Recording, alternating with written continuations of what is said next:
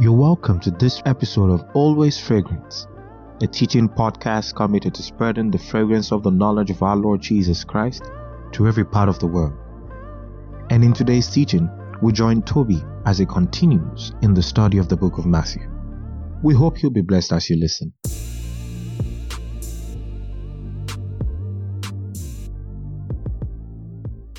Hallelujah, glory to God. It's a pleasure to bring us what to you every time that I do so. And if you haven't checked on our website, alwaysfragrance.com, please do. There are exciting things for you on that website. So, Matthew chapter 3. Matthew chapter 3, verse 3 is what we are studying today. The last time we studied Matthew chapter 3, verse 2, and we saw that John the Baptist was preaching and was preaching about repentance. He preached that repent for the kingdom of God is at hand. We stressed on the significance of repentance and what they are supposed to repent for because repentance is the most appropriate preparation for the kingdom of God.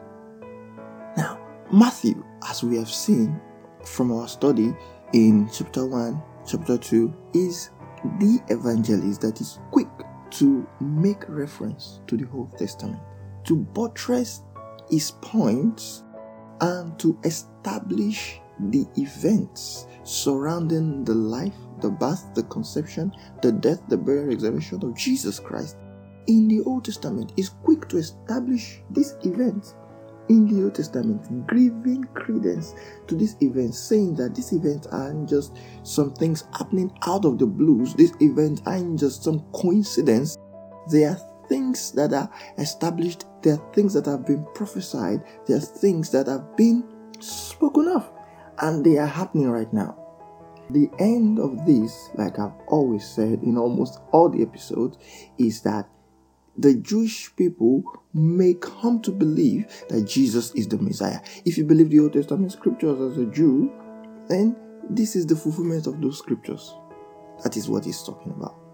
So he now refers again to the Old Testament in verse 3 that we'll be studying today. And he says that for this is he, referring to John the Baptist, who was spoken of by the prophet Isaiah, saying, the voice of the one crying in the wilderness, Prepare ye the way of the Lord, make his paths straight. Matthew is quoting from Isaiah chapter 40, verse 3. Isaiah is one of the greatest prophets in the Old Testament. As a matter of fact, he is my favorite prophet because he had some very vivid prophecies. Once you turn on those pages, you could see Jesus literally jumping off those pages of the prophecies of Isaiah. This makes him one of my favorite in his vivid prophecies about Christ, his birth, his life, his mission, his death, his resurrection. Isaiah got a lot of references from Matthew. You see, he's quoted from Isaiah chapter 7, verse 14, and now he's quoting from Isaiah chapter 40, verse 3.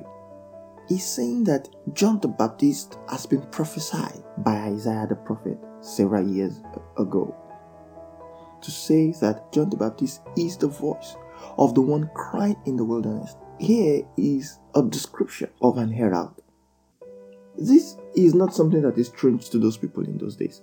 In those days, if the king is visiting a town visiting a settlement somewhere, there will be an herald that would go ahead of him, announcing, Prepare the way for the king. The king is coming. Prepare the way, level the mountains, fill up the valley, make crooked paths straight. These were normal things that happened in those days.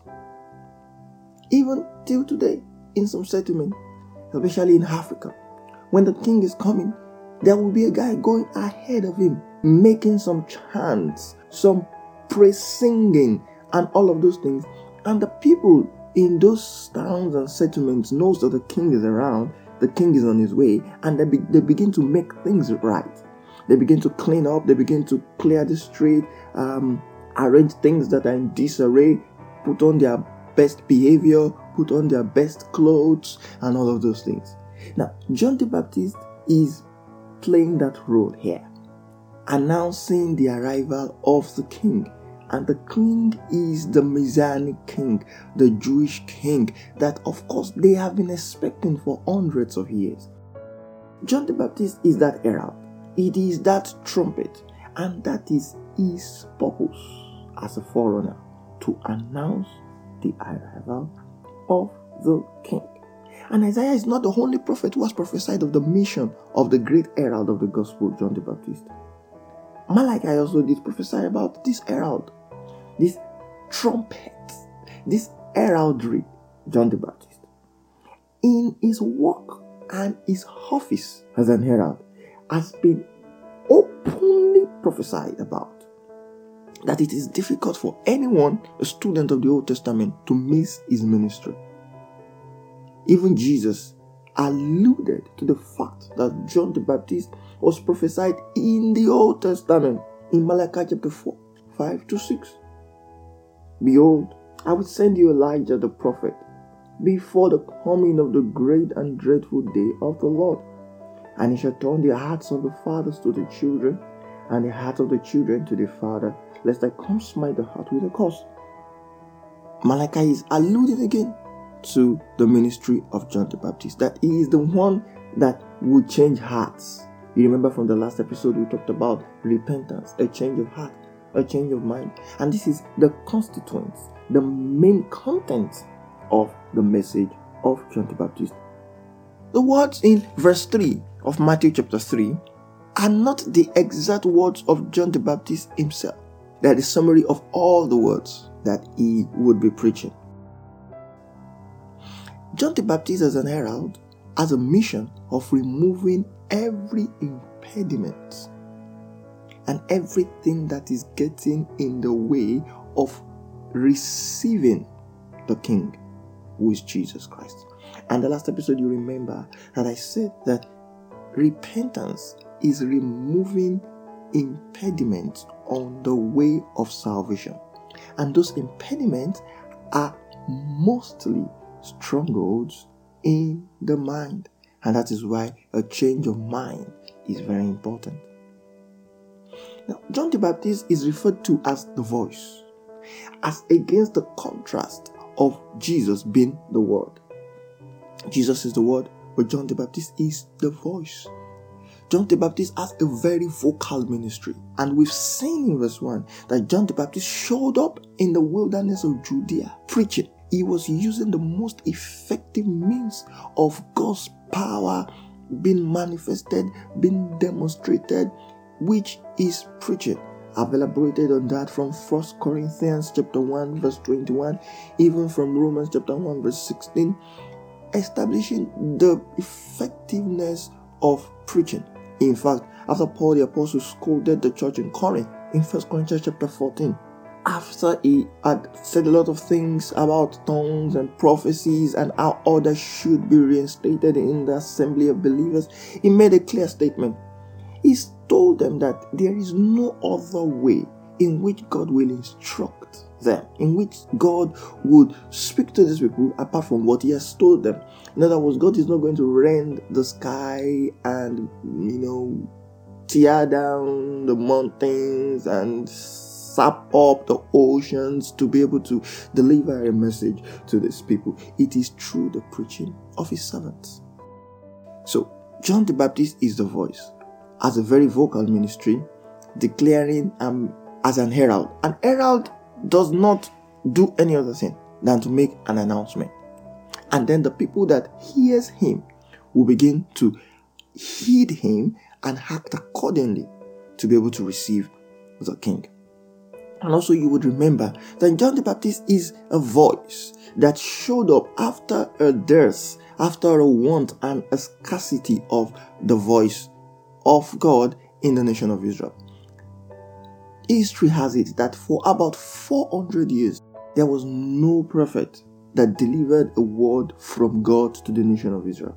Or at least there was no prophet that had a messianic word, or there was no prophet that had a national impact on the nation of Israel for 400 years. So, after this scarcity of the prophetic voice, a national prominent voice of the prophetic over the nation of Israel, John the Baptist showed up and then he became the voice that they've not heard for a very long time. So, when we say John the Baptist is a voice, he is a voice in contrast to Jesus being the Word. He is a voice because he had a vocal ministry, very vocal, because verse 1 said he was preaching. No other thing but preaching. And then, thirdly, because there have been a dust, there have been a, a want, there's been a scarcity of the prophetic voice. And when, when he showed up, he is that voice that they have been longing to hear, is that voice that has been silent for a very long time. Is that voice that they want and they need at this particular time. And this voice is in the wilderness. The voice of the one crying in the wilderness, the prophecy says. Now, of course, John the Baptist literally was preaching in the wilderness. Verse 1, Matthew chapter 3 says that in those days John the Baptist preaching in the wilderness of Judea. Definitely, he was preaching literally, physically in the wilderness, and the significance of that wilderness has been established in previous two episodes where we talked about Matthew chapter 3, verse 1. So, if you want, you could go refresh your memory on that. Now, also, apart from the fact that he physically preached in the wilderness, the wilderness could also be the figure of the spiritual state, the spiritual climate and atmosphere in which John the Baptist was preaching. A wilderness is a place that is scanty, scanty vegetation, scanty about life. The nation of Israel at that time was a place that was destitute of fruits of righteousness, destitute of hawks of righteousness, a place of spiritual desolation. A state where God's people were desolate spiritually because they were drowning in their self righteousness, which is absolutely insufficient to obtain God's favor, God's mercy, to obtain forgiveness before God. So while John was preaching physically in the wilderness of Judea, he was also preaching in the wilderness of Judea in the spiritual sense because spiritually Judea was in a wilderness, void of fruits of righteousness, void of the hope of righteousness, a state of spiritual desolation, which was the condition of God's people at that time. And John was crying out loud, just like an herald Make way for the Lord. Make way for the Lord. How they can make a way for the Lord, we've read in verse 2, is by repentance. And we studied that extensively in the previous episode. This quote of Isaiah, Prepare ye the way of the Lord, was mentioned in all the Gospels, not just in Matthew, but also in Mark, in Luke, and in John as well. This shows the importance of this prophecy shows the importance of the ministry of John the Baptist. And just like the earthly kings, Jesus, the Messianic king, Jesus, the eternal king, must have his way prepared. And he had his way prepared by John the Baptist, removing every hindrance, removing every impediment on his way to being received as a king among his people. Over 2,000 years ago, the king arrived. And the king is among us today.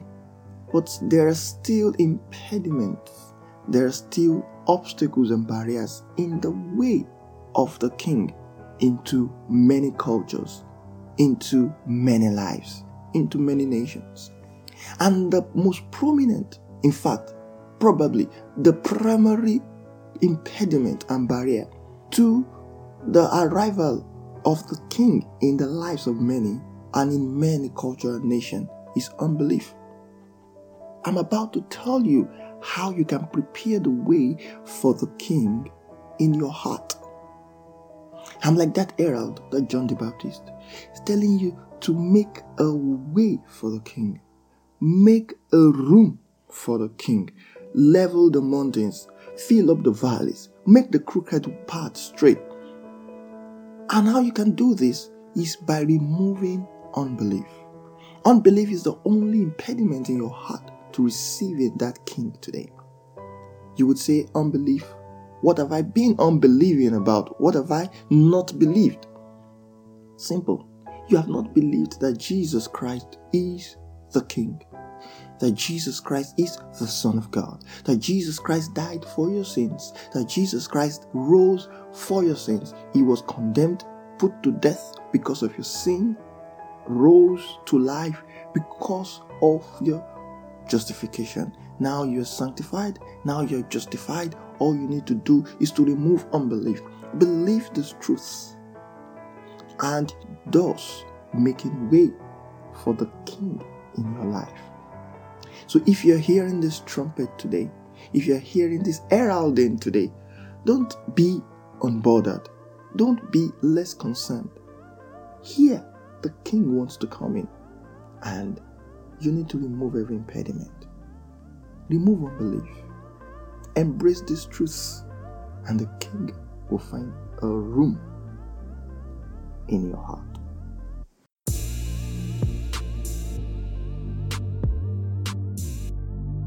Thank you for joining us in today's teaching session.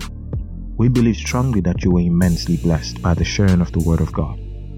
For more information and inquiries, you can reach us on our Facebook page, Always Fragrance, and on our Instagram page. We'll be delighted to connect with you. Join us again tomorrow as we continue in an expository teaching on the book of Matthew. Till then, remain ever blessed.